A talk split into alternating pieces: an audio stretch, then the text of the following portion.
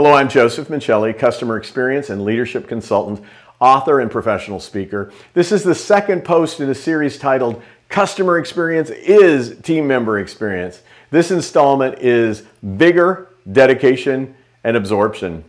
Before I launch into an expansion of employee engagement research, I thought I'd share the real world impact of employee disengagement and staff shortages. I recently spoke for a large convention where events were split between a major convention center and a high profile hotel that shall remain nameless. For example, some of the breakfast sessions were held at the hotel. In speaking with an exhausted event organizer, I was shocked to find that the hotel was so severely understaffed that the organizer and his team had to help plate meals and serve breakfast to conventionaires.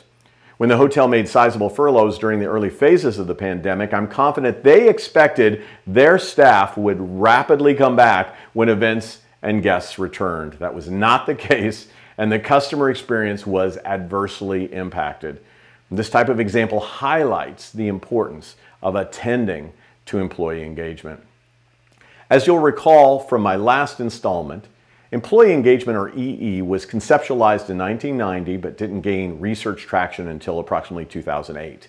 In that post, I asked you to think about whether engagement is a employee trait, a state created by your organization, or a set of attitudes and behaviors. Here's how Professor Robert Frank summarizes research on that question. Quote, EE is typically conceptualized as attitudinal or behavioral.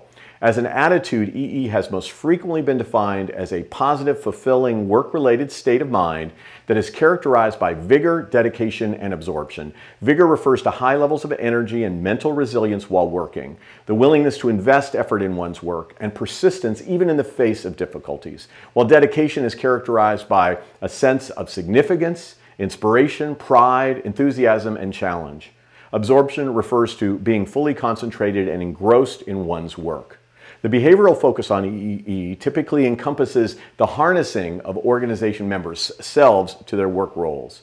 In engagement, people employ and express themselves physically, cognitively, and emotionally during role performances, end quote. For those of you who have followed my recent content, you know I've spent considerable time talking about adaptivity and learning resilience. As such, I'm intrigued by the role of vigor and absorption in concepts of employee engagement. Vigor's definition includes mental resilience and persistence in the face of difficulty, all of which are central themes in my book, Stronger Through Adversity. Similarly, absorption, defined as being fully concentrated and engrossed in one's work, is reminiscent of a concept captured in the Breakthrough Happiness book titled Flow, which suggests that being enveloped in purposeful work produces heightened happiness.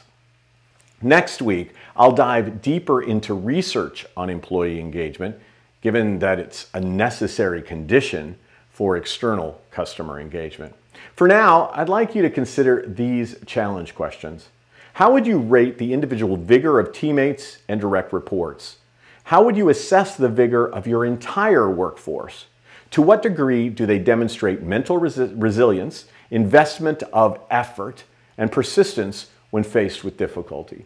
Similarly, to what degree is your team and organization absorbed in the work they do? Most importantly, what are you doing to enhance workplace vigor and absorption?